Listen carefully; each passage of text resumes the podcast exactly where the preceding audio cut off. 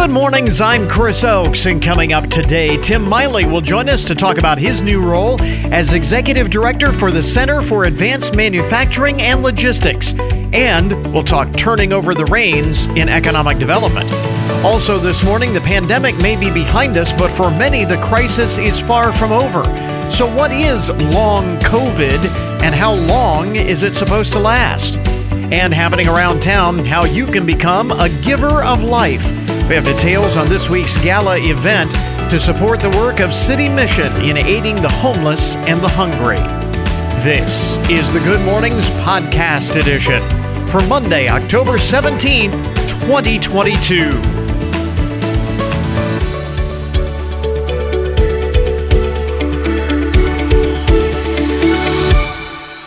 If you need a reason to celebrate, it is Forgive an Ex Day today. Uh, also, it is Mulligan Day, which I like that idea. Can we have a mulligan on the weekend and uh, take Monday to do it all over again? Just skip it and have a mulligan of the weekend. It is Pay a Friend Back Day today, and that could be monetarily, it could be returning a favor that perhaps a friend has done for you. However, it is appropriate to do. Pay a friend back today. National Pasta Day. It is Spreadsheet Day. Now, there's a reason to celebrate. I I mean, if you need something to celebrate, spreadsheets. Need I say more? Wear something gaudy day today. and it is World Trauma Day. You may cause some trauma trauma if you wear something gaudy today. But there you go. Reasons to celebrate on this Monday. I hope you had a, a good weekend. For me, it was um, chaotic, is the word that comes to mind. Uh, and with respect to that, I uh, right up front, I need to uh, say uh, something very serious here. I need to say that if I am not here, kind of off and on over the next week or two, if the podcasts are rather sporadic, it is because my my uh, my dad is not doing well. Uh, he has been in declining health for the past several years and has really uh, declined declined rapidly over the past uh, month or so. Um, recently, uh, uh, he was placed into hospice care. There were a couple of times when we did not expect him to make it through the weekend. Hence the chaos that I referenced earlier. A lot of travel uh, back and forth at odd hours uh, this weekend, not a whole lot of sleep. So uh, things are going to get very emotional and very hectic for our family, likely sooner rather than later. So I will likely be taking a few days here and there as necessary. Uh, please kind of bear with me here as we navigate what is sure to be a, a uh, difficult time. Uh, your uh, thoughts and prayers uh, for our family are, are appreciated. But for now, we are here to get a, a new week started. And uh, I happened to see this over the weekend because I had a lot of time sitting around.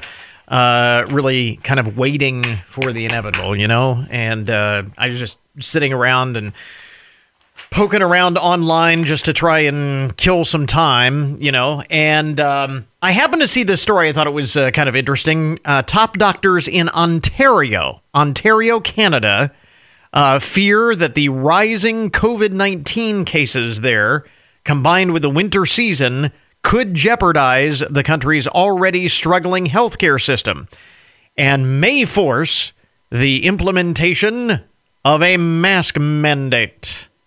Uh, recently, Dr. Kieran Moore is the medical officer of health for the province of Ontario. Uh, told news reporters there that people should get their vaccines, their boosters, and wear a mask to avoid a surge in hospital admissions. He previously said that uh, Ontario needs needs to learn to live with COVID and that uh, annual boosters uh, may be a reality, but uh, now saying they may go back to mask mandates there in the uh, province of Ontario. So if you're uh, planning a, a, Canadian vacation or something like that, um, just be aware that that might be returning to it. I'm not saying that we will see something like uh, similar to that in this country, but just putting it out there. let's see. What else is uh, is going on? Um, speaking of uh, vaccines, I thought this was uh, kind of interesting. Scientists are testing a personalized vaccine for high risk melanoma. This could be pretty significant news. Melanoma, of course, the deadliest skin cancer. And uh, scientists at Moderna and Merck say that they will know the results of their trial by the end of this year. Uh, this vaccine is based off the mRNA technology that we was used to create the COVID vaccine and a number of other vaccines. Um, says melanomas are commonly spotted when an existing mole changes or a new mole forms. Uh, signs of melanoma include moles that are asymmetrical, have a ragged border, are a mix of colors, or show, show changes over time, but they uh, believe they could give a, a vaccine for high risk melanoma. That would be a game changer in uh, skin t- uh, cancer treatment. That is, uh, that is pretty cool. Um, couple of other uh, interesting items from the speaking of uh, amazing science and uh, things of that nature.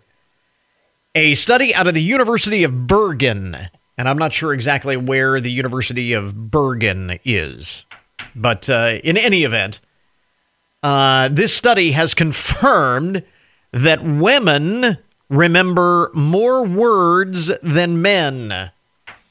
It is a slight advantage, but an advantage to the women nonetheless. The female advantage is consistent across time and lifespan, but is also relatively small, according to researcher Marco Hirnstein.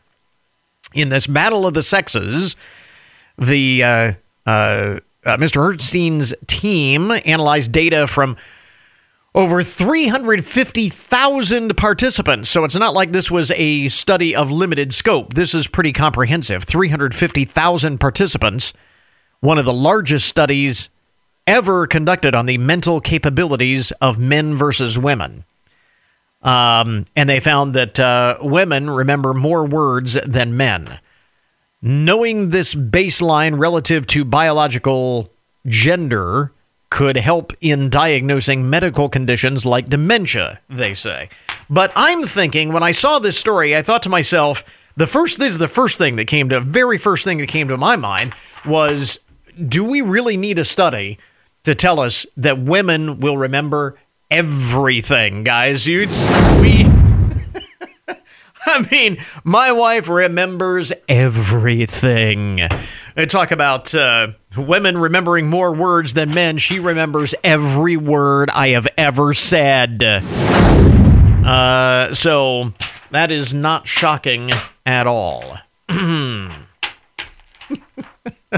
but now we have scientific proof. So there, there you go. Uh, Halloween right around the corner, and it is getting a little scarier this year with candy prices higher than last year. I think we actually mentioned this um, the other day, but the Bureau of Labor Statistics, I guess, is out for. I had no idea that the Bureau of Labor Statistics tracked the price of Halloween candy, but that's what it says. Uh, those who plan to give out treats this Halloween will be paying 13% more, according to the BLS. Uh, that comes out to about a $2 increase on a $15 bag of Halloween candy. Uh, this is the largest yearly jump in candy prices that the uh, CPI has ever recorded. The largest ever jump in uh, Halloween candy prices. So, big, big news there uh, with Halloween right around the corner. And uh, how about this? I really actually debated bringing this story up because I'm just not sure uh, if this might be uh, a little detrimental uh, personally to us uh, here in this particular business. I'm not sure whether or not I should mention it. when I saw this on the Newswire, I thought to myself, why would they even put this on the newswire? Why would they even suggest that we report on this story? But in the interest of completeness, and and uh, I guess this just uh, demonstrates that I am uh, all about uh, making sure that you our faithful listener, are uh, well informed, even if if that uh, information and knowledge comes at our own expense. Because this is the report. A new study out of Spain suggests that taking a news break can help your mental health. Uh, nearly a thousand adults were surveyed every two weeks during the height of the pandemic regarding their feelings and how they were coping. And the results found that those who did better at managing their feelings of anxiety and depression were those who were taking regular breaks from the news. There is an endless availability of information, according to Professor Lindsay McKernan. Without putting the brakes on it yourself, you can just keep going and keep reading and keep becoming more stressed. You go down that rabbit hole, uh, and there's no escaping it, and it can lead to stress, anxiety, even depression. Maintaining a healthy diet, uh, exercising, time outdoors, and drinking more water, also staying hydrated, uh, are linked to lower levels of anxiety and depression as well. So, I guess my takeaway would be don't turn off the news, do all those other things.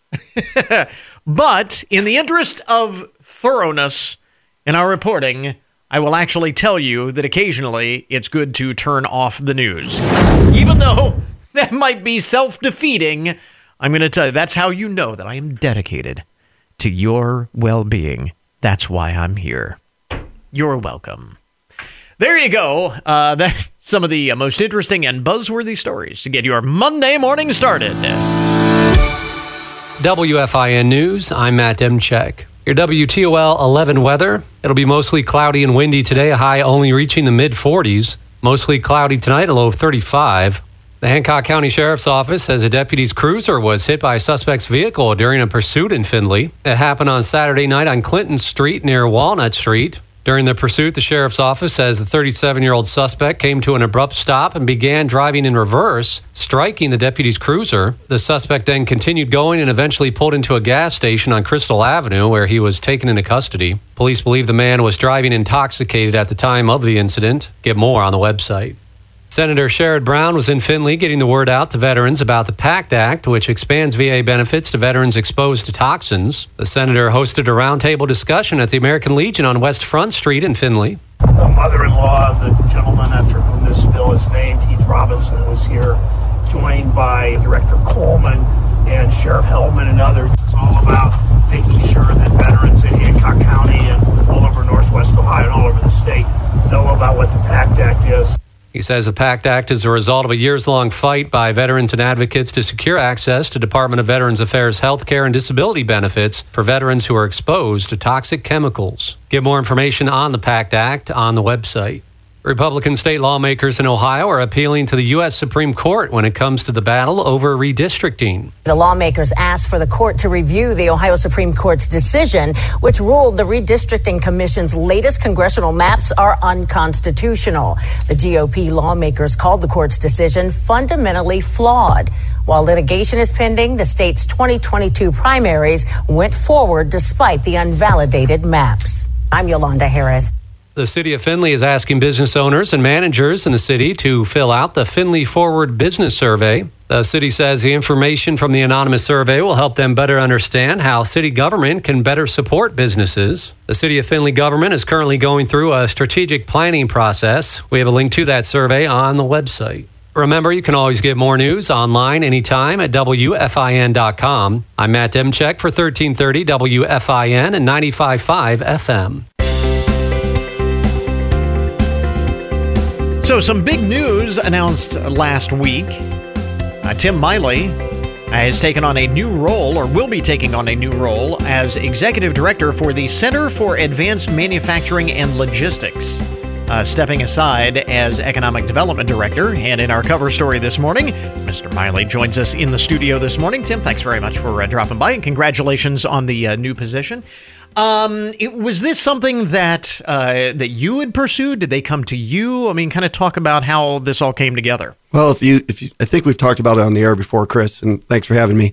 Is you know a couple years ago, it's actually I think right after COVID kind of started, and and the president of the University of Bowling Green and the interim president of Owens Community College at the time said they were interested in starting up this new program that may support industry. Yeah. And they asked if we would help out a little bit and got involved in that early road show of going around to companies, a Honda and, and Whirlpool and some of our Japanese companies and plastics companies. Mm-hmm. And from that point, I really felt it was necessary. And over the last two years, the, the three universities really did the hard Yeah, work. University of Findlay got on board. University of Yeah. Findlay, and they got it funded through the legislature, and they put together uh, a, a MOU to work together. And then several months ago, after they got the MOU, is when we started talking a little bit. But I've always been a big supporter from the beginning Yeah, you of were, the program. uh, if you've seen the uh, the uh, photo on the uh, on the website this Right. morning, there you are standing Yeah, with uh, right. the university presidents when this deal was signed and when this was launched. So you've been uh, very much involved from the beginning here. Yeah, it's you, you. Everything that we see in economic development right now is we've talked about. It could be from the automobile industry changing to food processing, whatever the case may be. Companies need to retool. There's new materials coming in. There's new technology coming from overseas, and in order to make sure that we have the best chance to win these projects, we need to have education partnering proactively, and that's exactly what the center is going to do. And not only is it uh, necessary from an economic development standpoint, it's also necessary from the education standpoint. I mean, these uh, institutes of higher learning are recognizing that traditional degrees for these careers are not necessarily as applicable as the specialized studies that this uh, center will focus on. Correct, especially in the two year. That that's changed Yeah. some.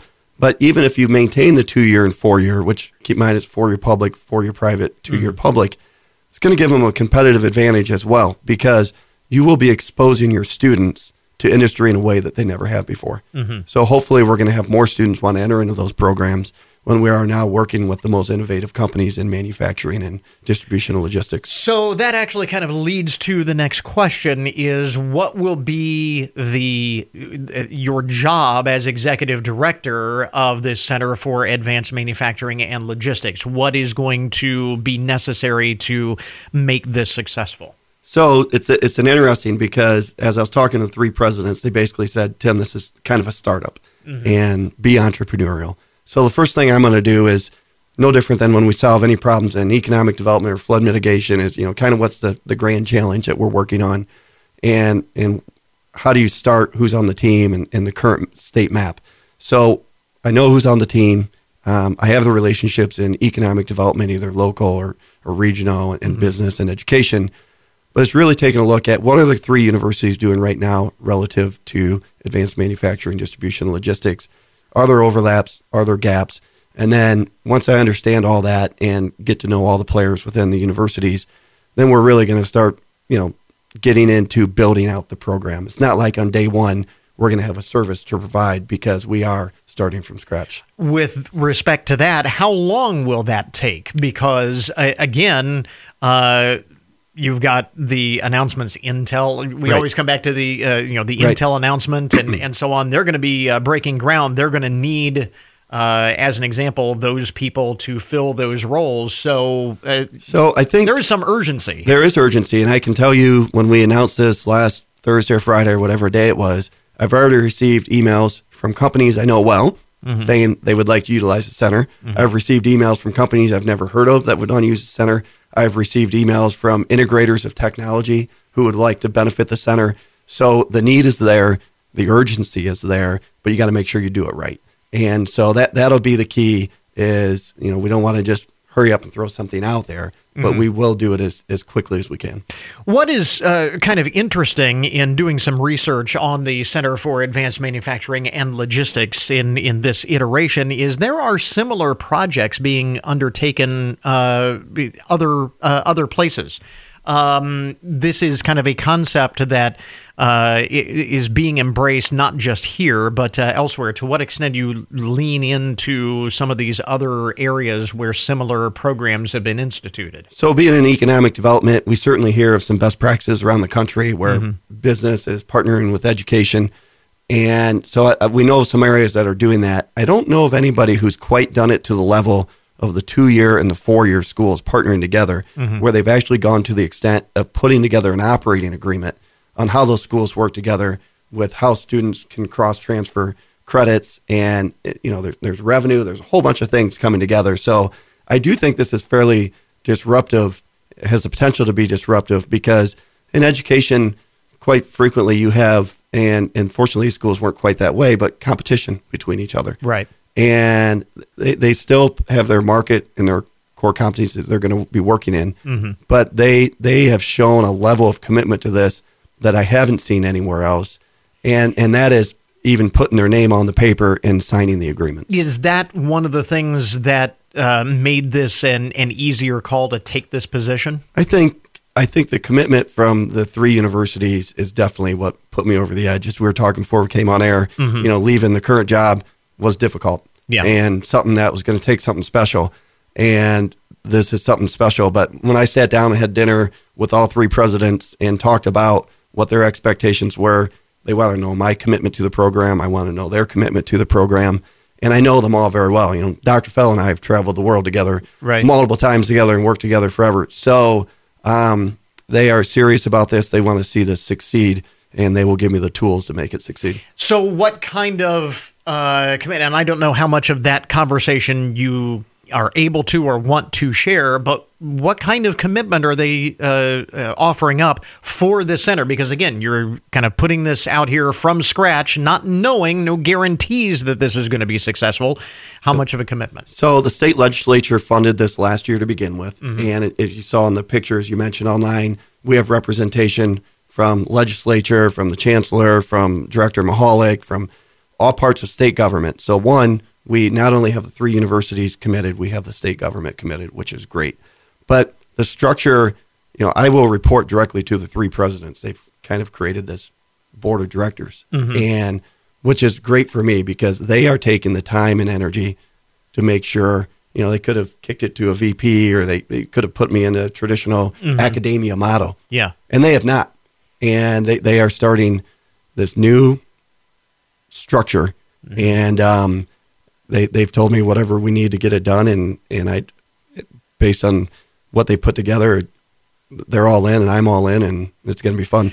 Want to talk about uh, for a moment turning over the reins with respect to economic development. As you mentioned, tough position to leave, but we've talked about this before on the other side of the coin when you're in the middle of uh, projects putting deals together and there is a leadership at a, a leadership change at a company that yep. can, uh, if not derail, certainly slow down uh, progress on uh, economic development. Does the reverse also uh, hold true? I mean, what is the uh, hundred percent? There are there are things in the pipeline. They are. We have, uh, which made it even more difficult to leave because, mm. and not only in the pipeline, we have projects that are close to beco- becoming reality. Um, some visible ones, you know, like the Argyle, that was one we've been working on mm-hmm. forever. Right. We've got a couple manufacturing projects that were. Uh, one of them we're the only site in Ohio that they're looking at, and one of them we're one of three sites in the U.S. And that one is one of the largest ones we ever worked on. And taking a look at that, those companies rely on us to be the point of contact for anything they're going to touch. Mm-hmm. So it could be permitting, workforce, contractors, you name it. If there's an issue, they're going to call economic development. And they've called me. Fortunately, Dan Schaefer and I have worked together for 10 years. Dan knows every project that we've worked on. He's involved in every project. So I'm so happy that the Alliance Board and the Economic Development Board unanimously all agreed to put Dan in as director because one, he's the right guy for the job, and two, to see these projects through to fruition and make sure we don't have a hiccup in the uh, continuity. So, uh, pretty much as seamless as it could be. Yeah, there, there, there's no doubt. And um, yesterday I put out this Facebook post talking about stability because you know it's really it was Tony, Dan, and myself for several years, and then mm-hmm. you know Tony moved on, and then it was Dan and myself. So now it's now it's Dan's turn to you know he's he's been there 10 years. And so it's, it's, his turn to do it. So, just to clarify, there is no truth to the rumor that they kicked you out for being a Michigan fan. Well, wearing your Michigan swag in here. I couldn't come to one just, my last interview as director. Wanted, I'll probably be back another time, but director of economic development, I did have to wear my Michigan. To make today. sure that uh, there's no. Uh, and and Chris, you will be very happy to know that Dan is a diehard Ohio State fan. Very good, which probably helped him land the job. So. Maybe not. Again, uh, outgoing Economic Development Director Tim Mayle uh, talking about his uh, new role as Executive Director for the Center for Advanced Manufacturing and Logistics. As you mentioned, probably not the last time we will speak, but uh, congratulations, Tim. Thanks very much for taking the time. You're welcome. Thank you. So, in the wake of the COVID 19 pandemic, a new term emerged called long COVID, affecting up to 30% of patients who contract the virus. And for them, the pandemic is far from over. So, how long is long COVID? Johns Hopkins University School of Medicine professor Dr. Peter Rowe is an expert on long COVID. And Dr. Rowe, let me start with uh, what it is. Uh, how, how do we medically define long COVID? So it's there are a couple of uh, available definitions. The CDC says it's any persistent symptoms uh, continuing a month after the initial infection.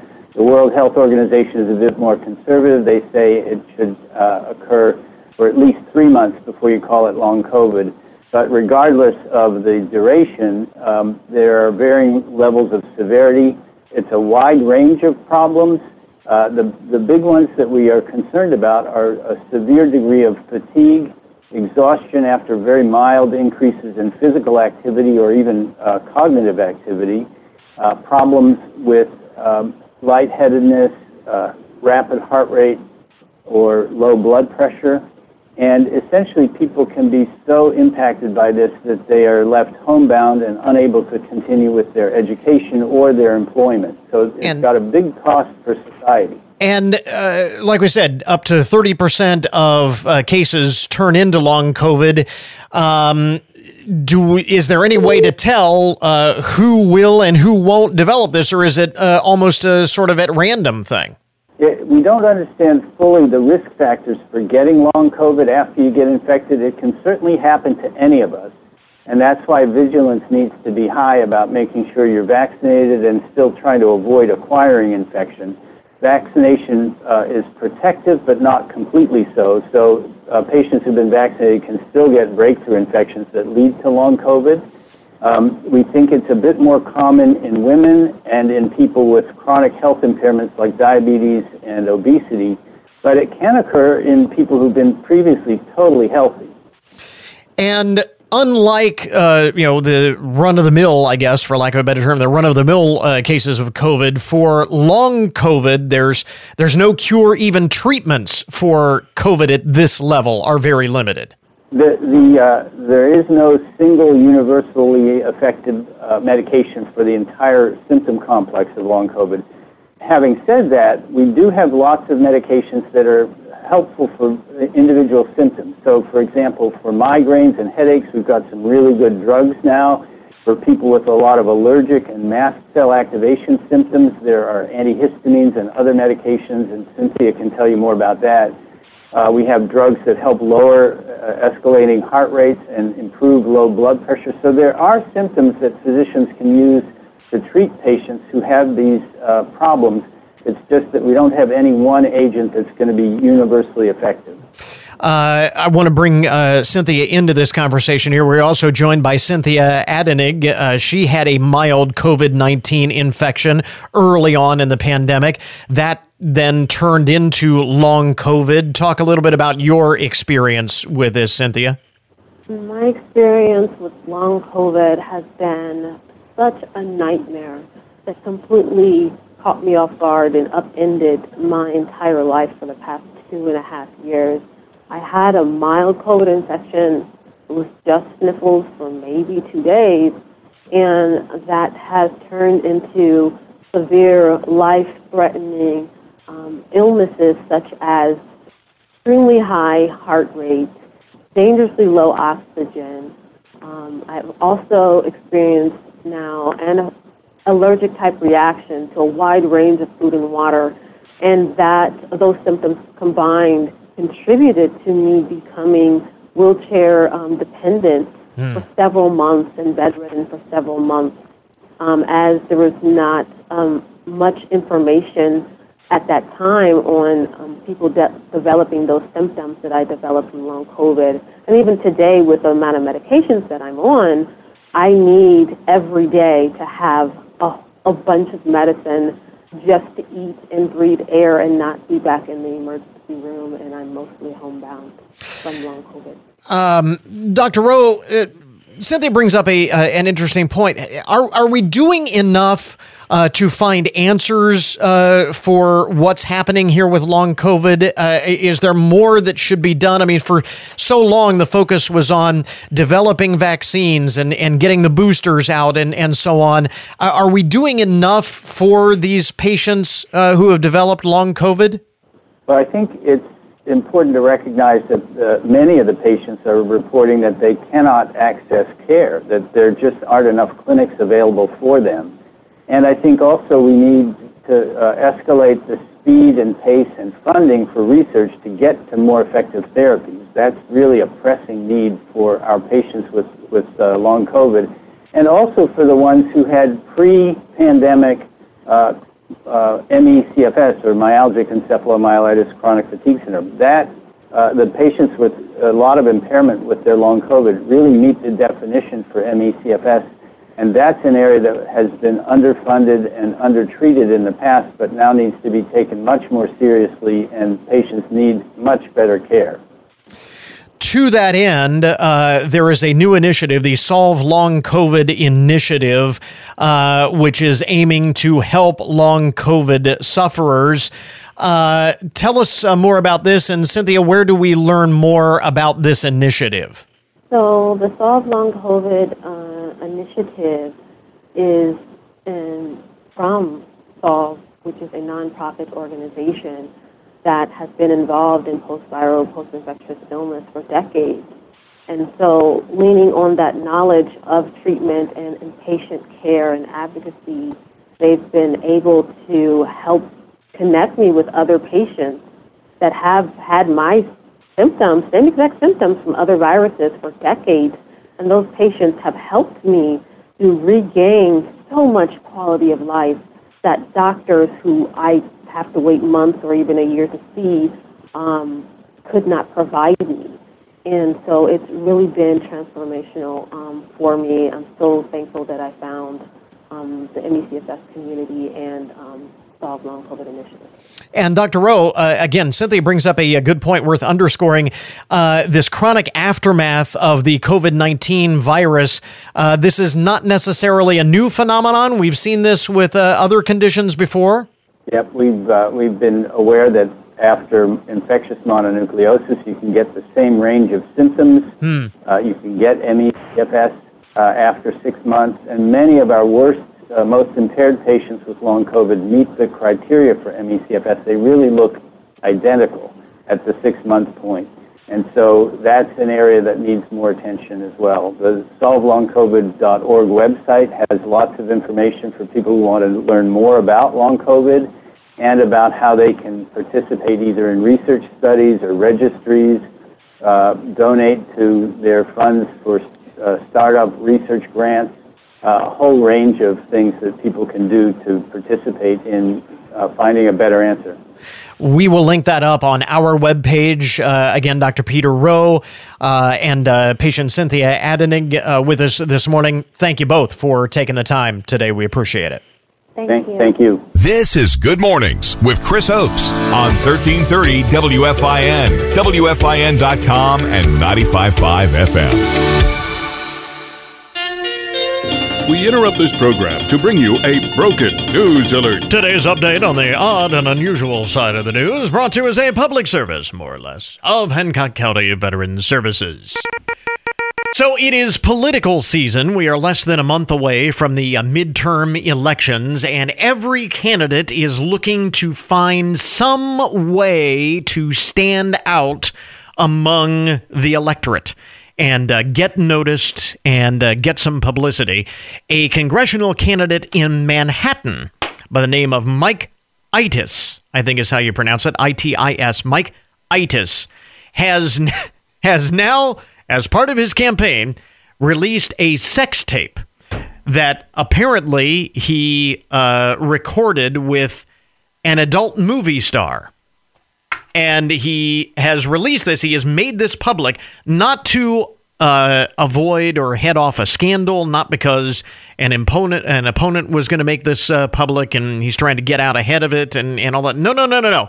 This was a designed uh, strategic move to promote his candidacy.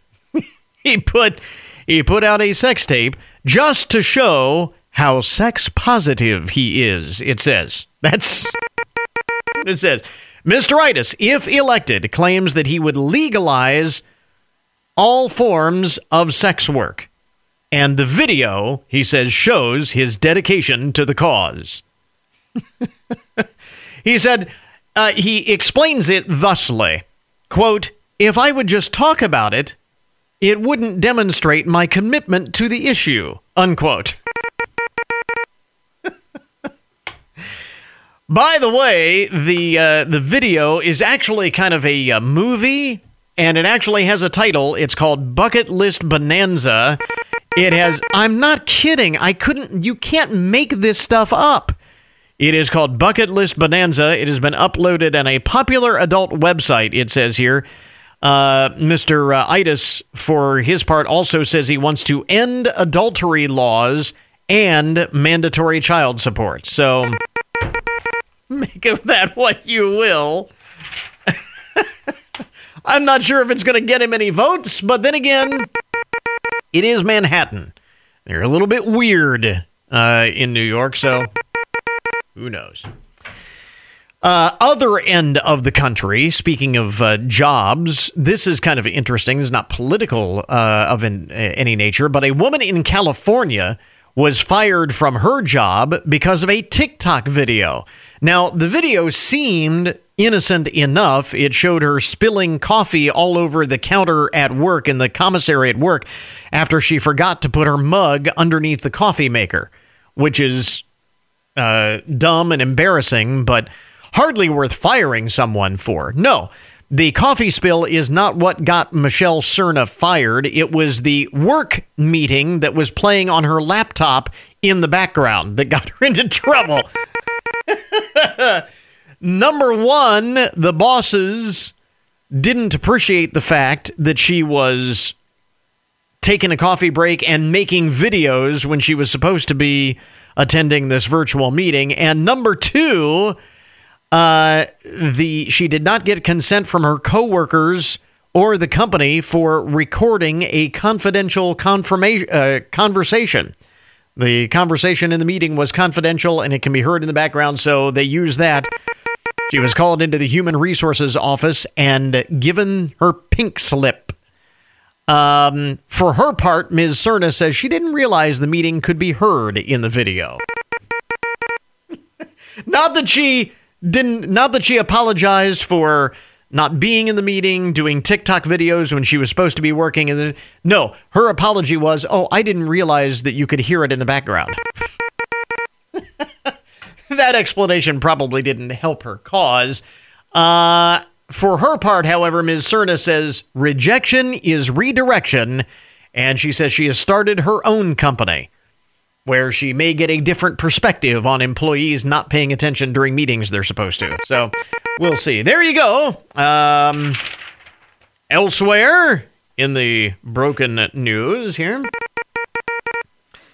Here is some solid advice.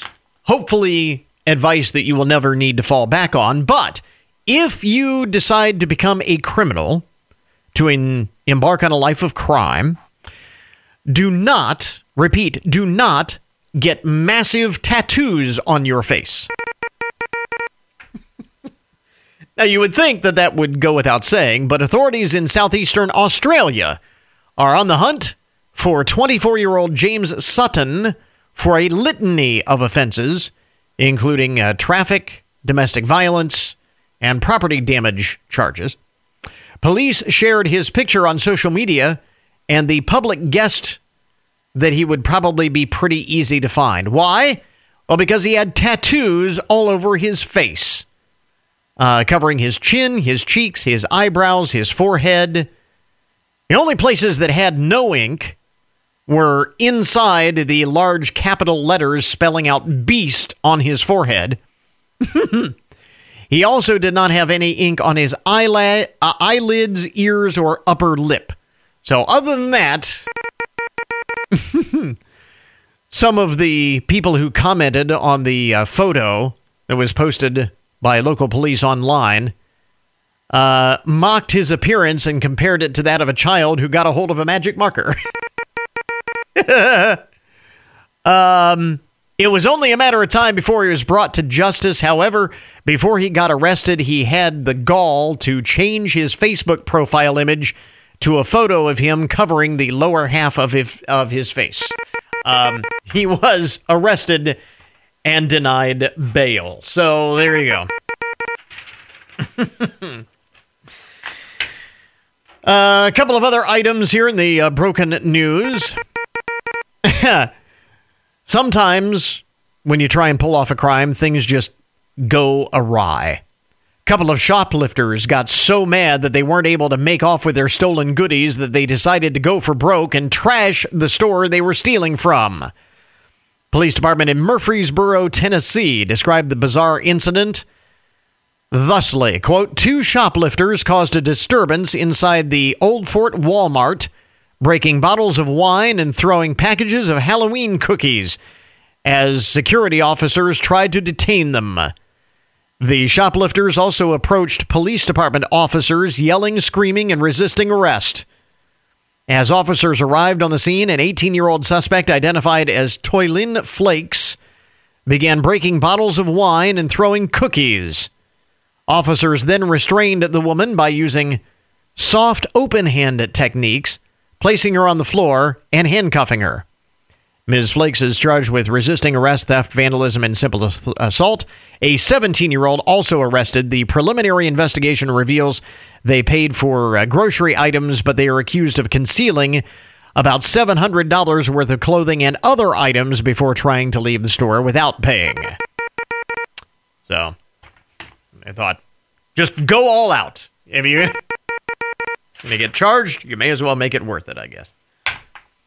And finally, in the broken news this morning, you've heard of people being pulled over for DUI while driving all kinds of vehicles lawnmowers, golf carts, mobility scooters, and just about every other imaginable vehicle. Well, the Whittier Police Department in California has arrested a man for driving under the influence on horseback. well, that is uh, maybe a new one. Um, California police say the uh, man was galloping through traffic and refused to pull the horse over. police set off on a chase. And uh, after a brief pursuit, the rider quickly surrendered. It says in the report the horse was taken to the police station and was reportedly showered with lots of love. The unnamed rider is currently facing charges. there you go. that is today's Broken News Report. This update on the odd and unusual side of the news brought to you as a public service, more or less of Hancock County Veterans Services. We now return you to your regularly scheduled programming. It's the most frightening time of the year. Join WFIN for live coverage of the 2022 Cops and Kids Findlay Halloween Parade, presented by Lone Depot. Our broadcast begins at 7 p.m. on Tuesday, October 25th. Parade coverage on WFIN presented by VisitFindlay.com, along with the support of Fort Findlay FOP Lodge number 20. The Halloween Parade is live on 1330 WFIN, WFIN.com, and 95.5 FM. And now your daily download, the numbers behind the news and the statistics that shape our lives are coming up on Halloween. Halloween parade is right around the corner and trick or treat and uh, all of that. And it turns out that ghosting on Halloween is not a ju- not just about kids in spooky costumes. A new survey finds that 25% of Americans fake not being home just to avoid handing out candy to trick or treaters. Have you ever done that? Faked not being home just to avoid uh, handing out candy to trick or treaters. Fortunately, uh, that is not the norm. Some 71% of those Americans in this poll, more than 2,200 Americans participated in this poll. 71% say they do intend to celebrate this year, even 39% who are not parents themselves. Um, 58% of those polled say that they are going to decorate their homes this year. 63% say they will spend less than $100 doing so, though. Really, just recycling the old decorations you've had every year. Just pull those out of the attic and put them out. Boom, there you go. You know, then that's the nice thing about uh, Halloween is decorating for Halloween. If the decorations that you you use year in year out get a little raggedy over time, that's fine because that just adds to it. kind of what Halloween's supposed to be. Um, so you don't have to uh, replace things as often. That's one thing nice about Halloween. Anyway, more than a quarter in the poll, um, more than 25% say they will spend 100 to $200. 1%, 1% will spend over $500 decorating for getting into the Halloween spirit. And we all know those people who just go all out for Halloween. Uh, spending was factored into candy distribution as well. Uh, now, mind you, candy is going to be more expensive this year, but uh, 54% of those in the poll say they will spend less than $25 on Halloween candy. 31% will spend between 25 and $50. Just 1% will spend more than $200. So, those are the ones that the kids will all line up down the block for. You get the full size candy bars and all of that. Just 20% of those polled say that they give out full size uh, candy bars. 29% say high inflation means they are buying less candy this year. And with regard to candy consumption, 72% say they limit the amount of candy that their kids uh, are allowed to consume uh, at Halloween. They try and place a limit. Uh, and maybe to that end, 65% admit that they steal candy from their kids' Halloween buckets. Again, 65% admit that they do. I think the real numbers are actually higher. So, happening around town, City Mission is having a, a, big gala event to support their work of aiding the homeless and the hungry. Uh, joining us this morning is Charity Hensley, Community Development Coordinator for City Mission, with more details on the Giver of Life event. Uh, this will be at the Marathon Center, right? That's correct. Okay, Friday so, night. Uh, first of all, tell us uh, all about, as you mentioned, Friday, this coming Friday, and uh, tickets are still available. They are. Uh, talk a little bit about what will be happening. We are going to be um, focusing on addiction and recovery. Uh, we are hosting author and speaker Rocky Atkinson, mm-hmm. who lost his son Patrick, who was a prolific artist, to addiction. Mm. So, in the last 10 years since Patrick's passing, Rocky and his wife have been immensely immersed in the recovery community, uh, starting recovery homes, um, and just working with people who suffer from the disease of addiction. Yeah. There has been so much uh, attention paid to addiction and the emphasis placed on, and I think we're as guilty of it as uh, as anyone. There's been so much uh, emphasis placed on the fact that this can happen to anyone. It can happen to your neighbors. It can happen to your coworkers, and certainly that is true. But it is also something that you deal with uh, on a daily basis uh, among those who are, you know, kind of at the end of their rope, as it were, uh, you know, among the, the homeless population and, and so on. Yes, addiction and mental illness is just, they kind of go hand in hand. Mm-hmm. And while we at City Mission strive to serve everyone and help everyone, we are not a um, recovery center. Right. But what we do do is we get them in, we evaluate them, and we um, send them to the places that can help them. We advocate for them with other local agencies. Mm-hmm. Um, so we, we're so fortunate in Findlay that we have a community of people now that is very aware and willing to work together to help these folks get the help that they need. Yeah. As uh, you were mentioning before we went on the air, uh, this is about to become a very busy time of the year for the folks at the City Mission. Absolutely. It's, it's getting cold. It's going to be colder at night, you know, as mm-hmm. we go on. Um, in November, 15, on November 15th, our warming lodge will open, which is where anyone from the community who just needs a warm, safe place to sleep can come. It's very low barrier. Uh, we don't turn away anybody really unless they're visibly intoxicated, unfortunately. But people need a, a safe place to sleep, and mm-hmm. there just isn't anywhere but us right now. And uh, folks will remember uh, a few years ago, uh, City Mission underwent an expansion project. Uh, you've uh, made improvements to the facility that allow you to better accommodate uh, both men, women, and families. right? Absolutely. We have a we are a 122 bed facility. Hmm. We service men, women, and families. We have five family suites to keep the families separate and safe.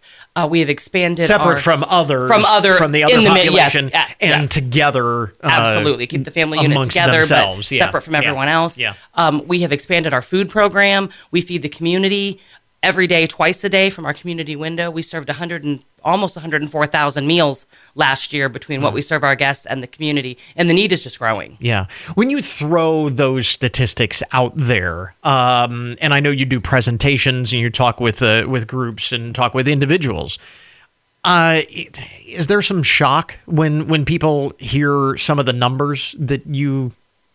Yes, relate? less so now, I think, because people are just more aware post COVID of kind of the way the world is and with the rising costs of everything that we're experiencing in our everyday life. Yeah. A lot of the people that we serve via the community window, these people are housed and employed, Yeah. but they just can't make it through the week without a little bit of extra help. Yeah. So by feeding them, um, they have the opportunity to choose to stay housed. Am I going to pay my electric bill or my rent or am I going to eat? And so people, I think, weren't aware of that Mm-hmm. yeah, for sure. I was going to say, is that a, a misperception? The idea that everyone who is hungry is homeless. Absolutely, and that's so absolutely a misconception that, Yeah. that a lot of the people we serve are not. Now, our guests obviously are homeless and need a place to stay, but the need is so great across the board for everything right now. Mm-hmm. Yeah, uh, talk a little bit about the uh, the process of you know, and again, you're a a shelter who provides that emergency need for those who have nowhere else to stay on the homeless side uh, of things. But it doesn't just end there. Oh, absolutely not. I mean, first and foremost, we're an emergency and crisis shelter. Mm-hmm. If you need a place to stay, you come in, you go through the process, you can get a bed as long as there's one available. Right. Now, beyond that, that's the first seven days of your stay. We call that stabilization. Mm-hmm. And then after those seven days, an advocate's going to come to you and say, We need to talk. And then you move to the next phase of the process, which is trauma healing, um, workforce development. Most folks that come in don't even have identification. So the, the you know the comment is always, "Oh, can't they just get a job?" Yeah. Well, it's just not that simple. Yeah. It's a process. If you don't have an ID, you can't do anything. If you don't have a birth certificate, you can't get an ID. So we just have wonderful advocates that will walk these folks through the process from the beginning to the end and work with other agencies um, for health care, for trauma informed care, for um, detox, uh, alcohol rehabilitation, you know, just Yeah. anything that they need. If we can't provide it, we try to find somebody who Yeah. can. It's really interesting. You mention, you know, something uh, as simple as, or as seemingly simple as uh, getting a birth certificate, getting an ID is the uh, first step. And for a lot of folks, again, for most people who are fortunate enough not to be in those situations, you think, well, that is very basic, very simple. How difficult can that be? But uh, again, when you are in that situation, that can be a huge barrier.